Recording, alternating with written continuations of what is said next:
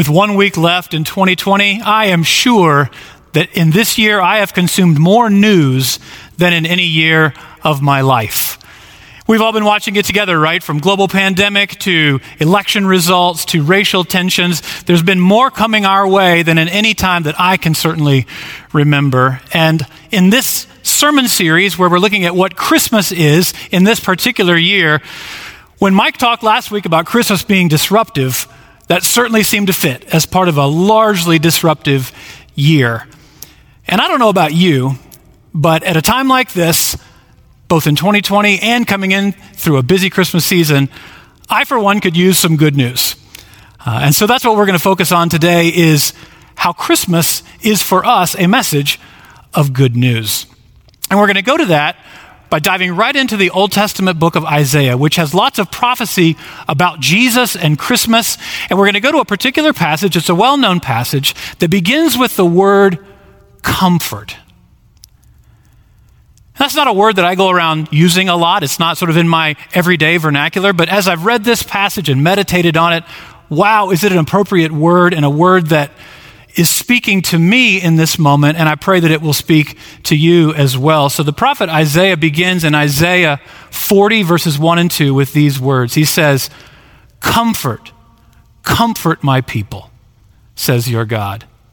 Speak tenderly to Jerusalem, and proclaim to her that her hard service has been completed, that her sin has been paid for, that she has received from the Lord's hand double for all her sins. Now, the context for this passage is that the whole book of Isaiah is a prophecy. Uh, that Isaiah has looked into the future by God's vision from the 8th century BC into the 6th century BC. And it's a message from God that he will discipline his people to teach them and train them. And then there will come a time of comfort, which this passage talks about. Now, the opening verses of Isaiah back in chapter 1, uh, God talks about his charges against the people. He said he called them out to be his sacred people, but instead of being devoted to him, they turned away from him. They turned their backs on him. And it showed up in the way that they treated one another. Uh, the orphans, the widows, the most needy in their communities, they were neglecting. And, and, they were supposed to be a people that were a model of his faithfulness for all of the nations of the earth, but in fact, they were just the opposite. They were as unfaithful as they could be. And so God spoke through Isaiah how he was going to deal with his people. And he says he would discipline them, but he would not cast them away. So, all of the book of Isaiah up until this point outlines that discipline, that punishment, that judgment from God for their disobedience. And then from chapter 40 going forward, we begin to see the comfort that God would give to them after this time had passed. And so you saw in those verses how God says, Your punishment has come double for your sins, but now is the time for comfort. And it's like, I think about when I was a kid, uh, when I would be disciplined by my parents. Uh, there would, you know, there was the hard part I didn't like. Uh, you know, they would, they would discipline me, punish me for whatever wrong I had done.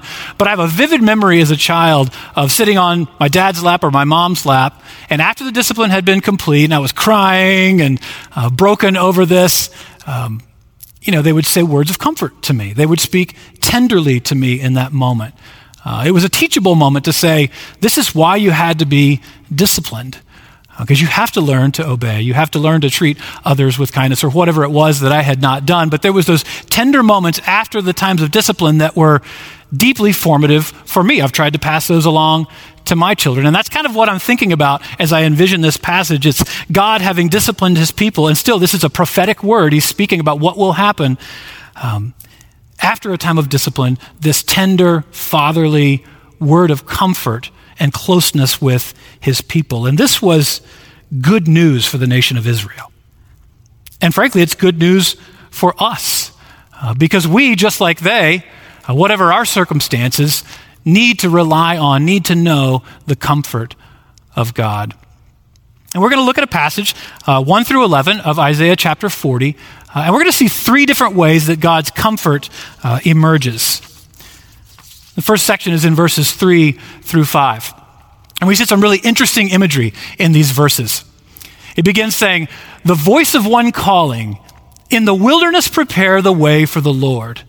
Make straight in the desert a highway for our God. Every valley shall be raised up, every mountain and hill made low. The rough ground shall become level, the rugged places a plain. And the glory of the Lord will be revealed, and all people will see it together. For the mouth of the Lord has spoken.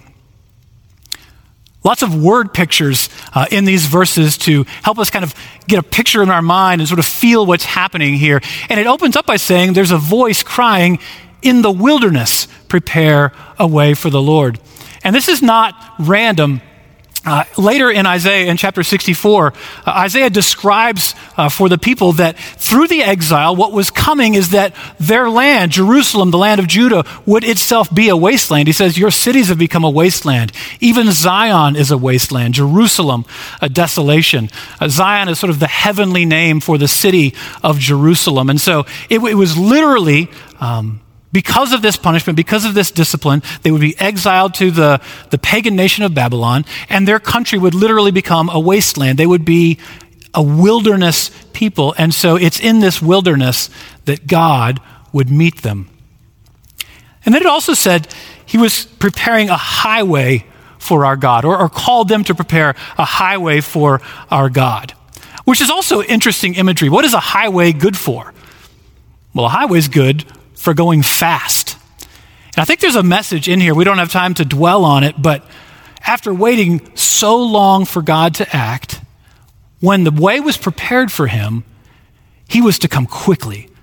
It was a highway for him to come quickly. And I just think briefly for us, that just rings true for so many of us in our lives. Uh, so often we find ourselves waiting for God to act in one way or another. And there's a truth here that when the way is prepared, God will come and he will come quickly.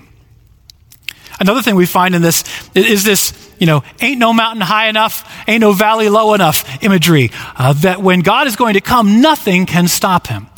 Uh, the, the mountains will be made low, the valleys will be raised up, the rugged and rough places will be made flat and smooth so that this highway is in place for God to come to his people quickly. And this is important because if deliverance is to come, it will come from God directly. It's one of the strong emphases that we'll see actually later on in this passage as well. When God comes to deliver, when God comes to, to comfort his people, he does it personally, he does it himself. And so this highway is for God to come to his people in person. And the one thing for people to do is to prepare the way.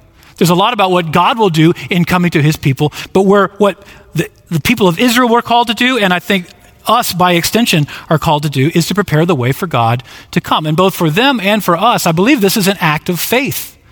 It's an act of faith in believing that God would come. And this holds true because in the New Testament, we find that John the Baptist was this voice. He was attributed to be the one that was preparing the way. And so, Mark 1 1 through 5, Mike referenced this passage last week, uh, says the beginning of the good news about Jesus, the Messiah, the Son of God, as is written in Isaiah the prophet I will send my messenger ahead of you, who will prepare your way, a voice of one calling in the wilderness. So, there's a reference to our Isaiah 40 passage. And what did John the Baptist say? Prepare the way for the Lord Make straight paths for him. And so John the Baptist appeared in the wilderness, preaching a baptism of repentance for the forgiveness of sins. It says the whole Judean countryside and all the people of Jerusalem went out to him. And what were they doing? They were confessing their sins. They were baptized by him in the Jordan River. And so, what does it mean to prepare the way for the Lord to come? John the Baptist has, has told us, and, and John the Baptist is, is a unique pivotal figure uh, in biblical history, in human history, really, because he's sort of the hinge point between the people of Israel, to which he was a prophet. He was like the last prophet to the people of Israel before Jesus came. And he was also speaking to sort of the post Jesus Gentile um, audience. He was what the words that he was speaking, he was speaking to the Jews, but it was right in proximity to where the gospel would be opened up to the Gentile other nations as well. So John the Baptist is in effect speaking both to the people of Israel when he says prepare the way and speaking to us when he says prepare the way. And so, both for them and for us, what is that means of preparing the way? It's repentance so that our sins might be forgiven.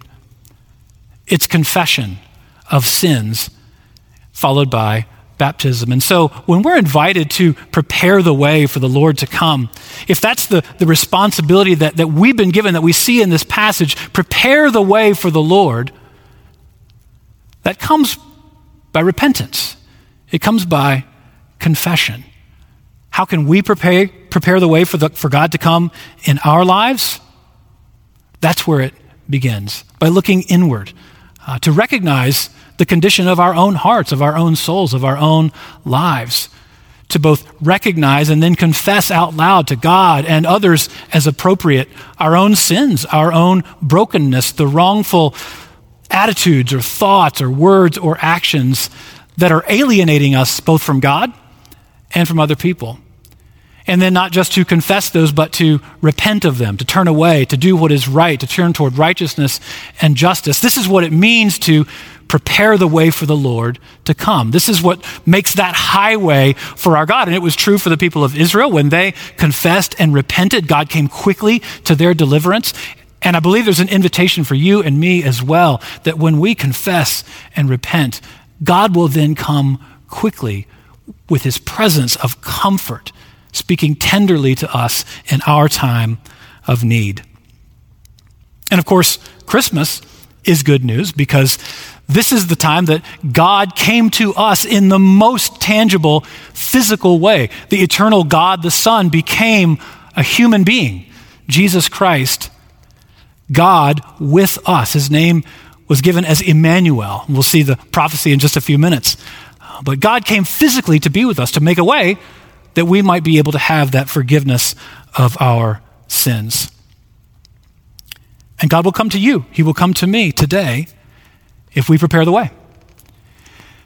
And so, the first point that I want to drive home from this, that's coming out of this early section of this passage, is that Christmas is the good news that God will come to you when you prepare the way. Christmas is the good news that God will come to you if you prepare the way. But the good news doesn't stop there. The, the story continues. This imagery continues to unfold, showing us what it means that God will come. So it continues in verse 6.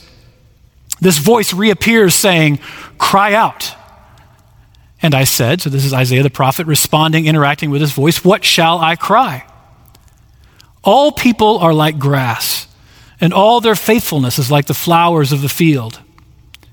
The grass withers and the flowers fall because the breath of the Lord blows on them. Surely the people are grass.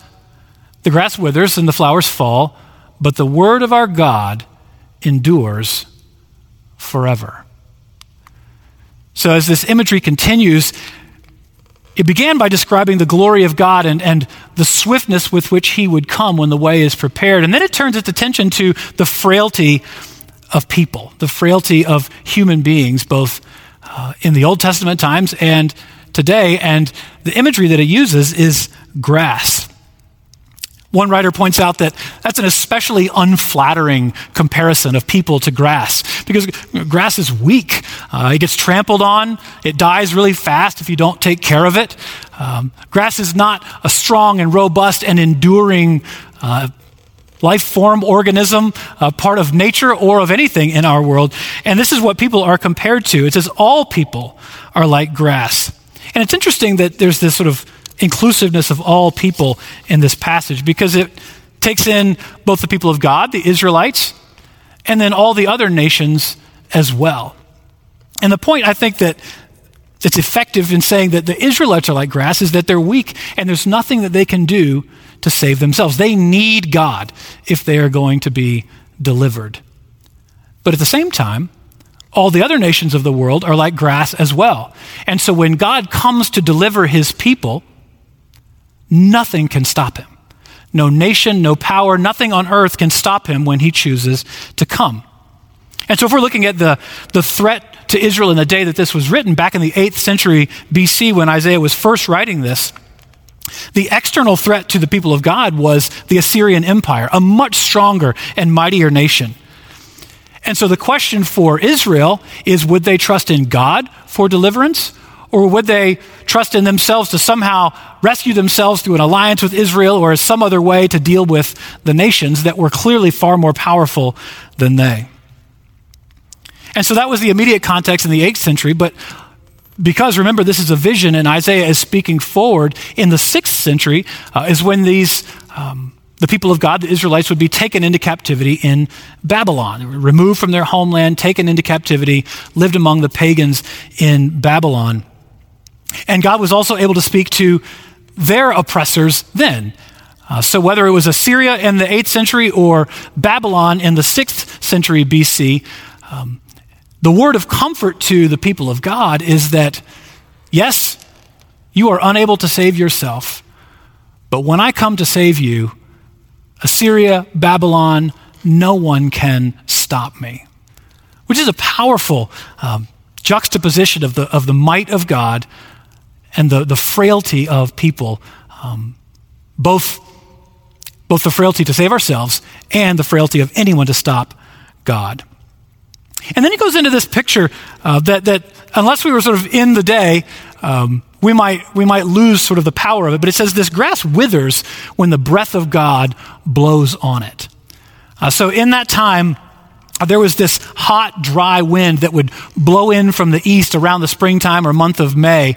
Uh, and it was so stifling, so suffocating that kind of the whole landscape would turn from the lush green of spring to the dry brown of the hot season. Uh, so there was this experience that the people of God knew that when these hot winds came, it was a rapid transformation of everything just drying up and withering. Uh, and this is what God attributes to his own might and power that when his breath blows, much like this hot wind, everything just withers in its path. Another reinforcement of the, the contrast between the might and power of God, his ability both to destroy and to comfort, uh, and the, the frailty of, of people who are like grass. And so, Christmas, as we connect it to uh, this season, the coming of God in Jesus, is good news because of the way that this section ends. It says, even though the people are like grass that wither and fade, the word of God is eternal. The word of God is permanent. This word that has the power to dry up and wither everything in its path will not come and go like grass does, but rather it lasts and is permanent. And so the good news of Christmas is that when God comes with his comfort and his deliverance, it's something that is enduring. It's something that is permanent. It's something that can be relied upon. And the coming of Jesus is what declared this. Jesus, God with us, is the only reliable source of peace and comfort, both for the people of God in the Old Testament and for you and me today. And so, the second point that we want to see and sort of take home with us uh, from this passage is that Christmas is the good news that God's comfort will last forever. God says, Comfort, comfort my people, speak tenderly. And this comfort that he brings is not something that will come and go, but it's something that will last forever.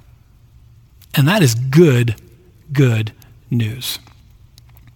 There's a third piece of good news uh, that we find in this passage, and it comes in verses 9 through 11. And it continues again with colorful imagery. And it says, You who bring good news to Zion, go up on a high mountain. You who bring good news to Jerusalem, lift up your voice with a shout. Lift it up. Do not be afraid. Say to the towns of Judah, Here is your God. See, the sovereign Lord comes with power, and he rules with a mighty arm. See, his reward is with him, and his recompense accompanies him. He tends his flock like a shepherd. He gathers the lambs in his arms and carries them close to his heart. He gently leads those that have young. So, in this last passage, um, as he continues to describe this voice that is speaking these words of comfort, uh, he moves from um, God speaking the words, or, or, maybe the prophet speaking the words, to an invitation to uh, the people of God to speak these words and to not be afraid, but to lift up their voice with a shout. Uh, this phrase, do not be afraid, is something that shows up a lot in Isaiah. And I think because of the context, he's speaking to a people who are moving into a time of judgment. Uh, that's going to bring up a lot of fear. And so, this recurring encouragement do not be afraid, do not be afraid. God will discipline for a season, but he will comfort in the end, is a message that they needed to hear. something that we need as well as we wait so often, uh, as, as is so often our experience, waiting for the comfort of God to come. Uh, we're encouraged simply do not be afraid. Trust in who God is and the comfort that he will bring. But then the central message of this passage says, Look, it's God who's coming. And just like we saw a little bit earlier in the passage, it's God Himself coming in deliverance. It's not a, a program that He initiates or uh, an instruction that He gives from afar for us to follow. It's the presence of God Himself that comes in mighty power and in strength to comfort. He is coming. And that's what we see at Christmas time. That's what we see uh, in the incarnation of God become man is that the presence of God became a part of humanity, came into the world to dwell with us, Emmanuel, God with us. And so here he is, and then he's described as a strong man. We have these two descriptions of the mighty arm of God. The first one is that he has arms that are strong enough to break the power of evil. Um, he uses this power to rule, and it says his reward and his recompense is with him. And not only did he show himself mighty uh, in, a, in a literal physical way when he delivered the Israelites from Babylon and, and broke into their uh, oppression to free them and comfort them, he also does the same for us.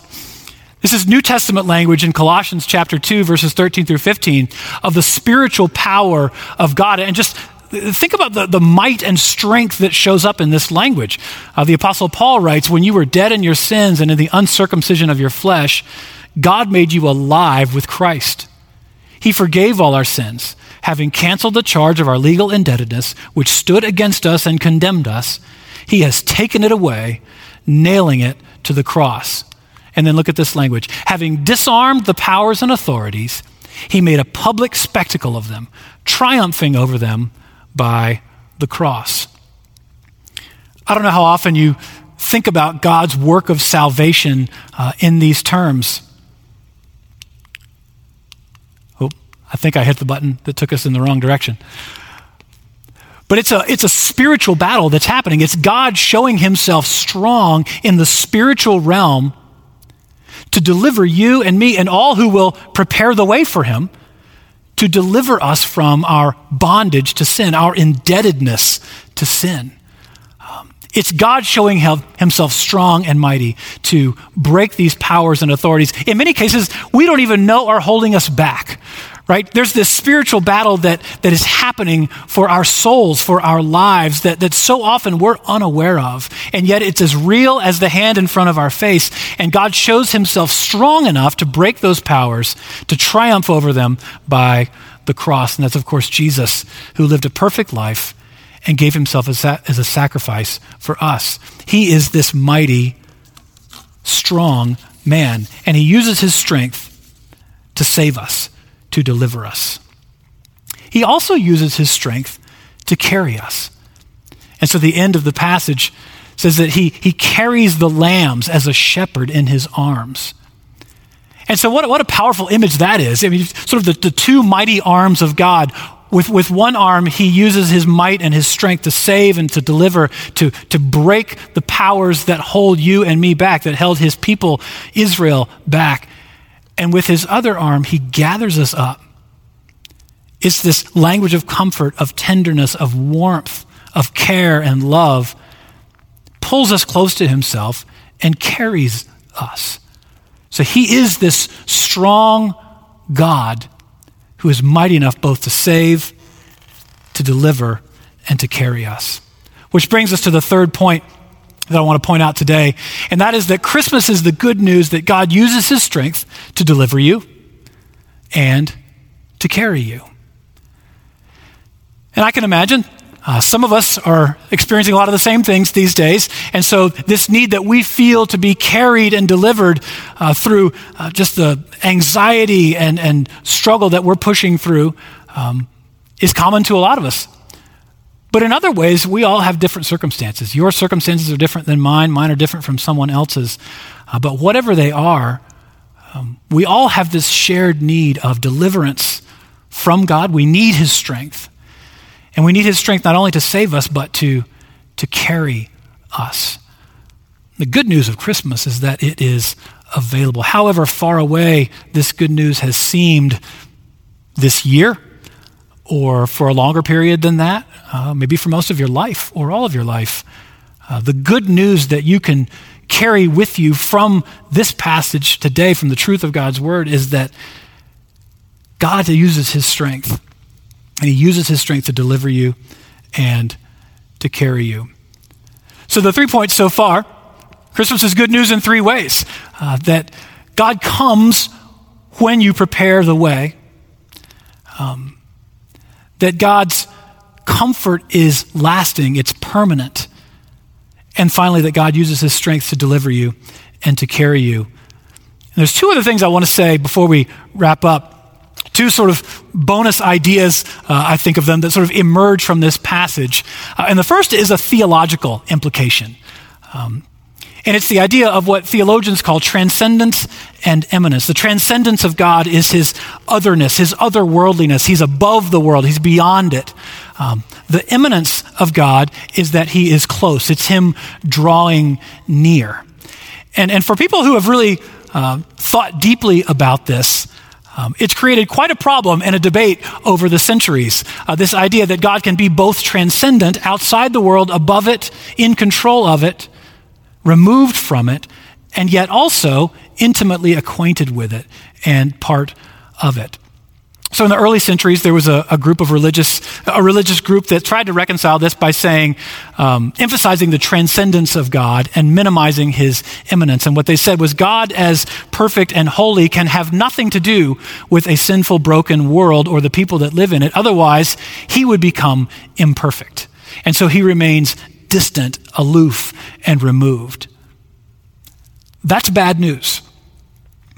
Much later, in the 19th and 20th centuries, other religious groups, um, ideas emerged like process theology or open theism, which emphasized the immanence of God uh, over his transcendence. And they talked about a God who was so immanent, so close to us, that they emphasized it to the degree that he was sort of experiencing uh, the affairs of the world right along with us, learning and growing and finding things out and discovering new things uh, and having to react and respond um, in the same way that, that you and I are without that sort of transcendent power to control and to be sovereign over all things.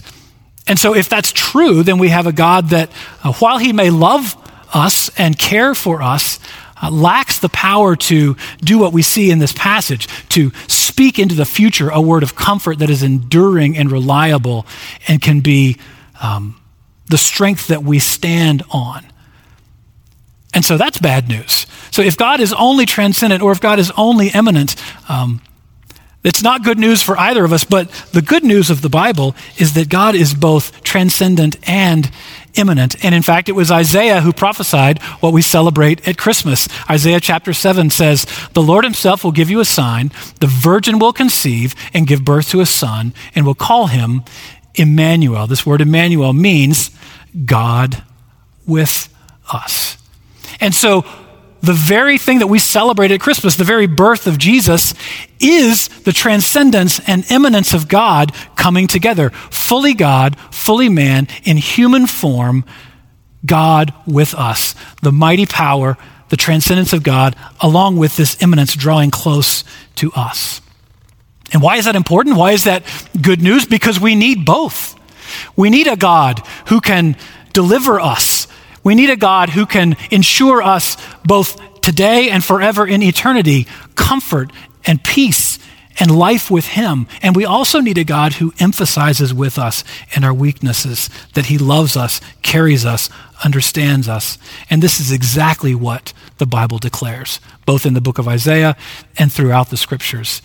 And Isaiah puts it in chapter 57 this is what the high and exalted one says He who lives forever, whose name is holy.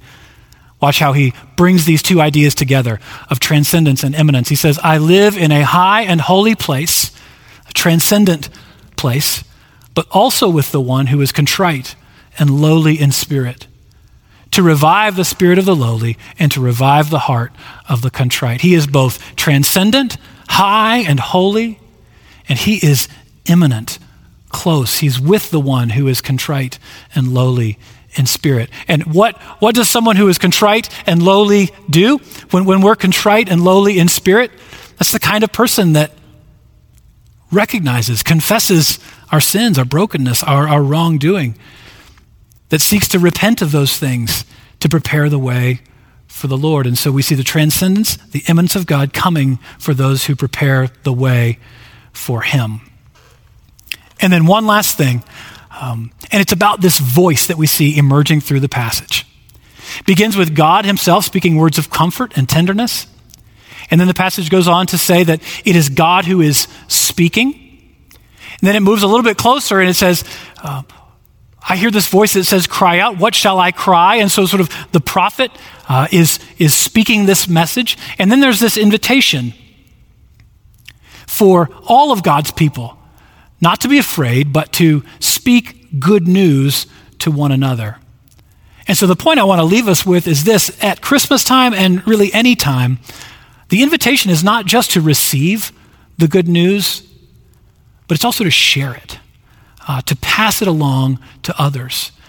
Uh, in fact, the passage says, Go up on a high mountain and declare it with a shout. I don't know that we need to do that literally, uh, but I think it's a message that, that, sort of, that sort of should stir us in a way that, that says, yeah, this is something that we should be passionate and excited about, uh, that we should be sharing the good news with those around us. Uh, very often, and rightly so, we talk about this in terms of telling others who don't know about Jesus, which is vital and important, but it's also important for us to share the good news among ourselves.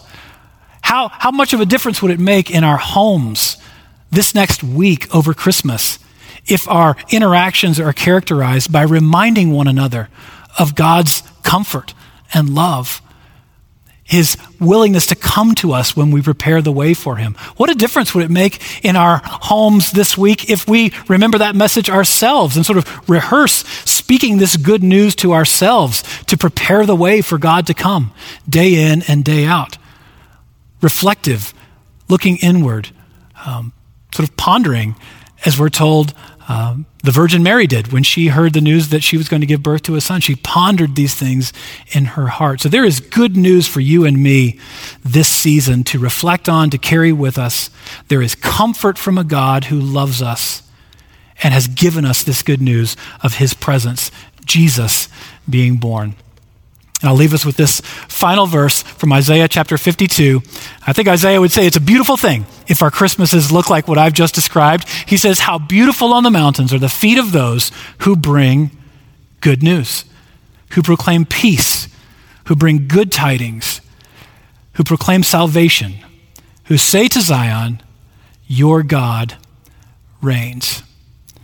And so I pray good tidings to you this Christmas season as we share this good news together that indeed our God reigns. Let's pray. Father in heaven, we thank you for the kindness of your will, that you have made a way for us to experience your presence, that you will come on that highway quickly to us when the way is prepared, bringing us comfort that is lasting and strength to save us and carry us. Thank you for the good news of Jesus. Amen.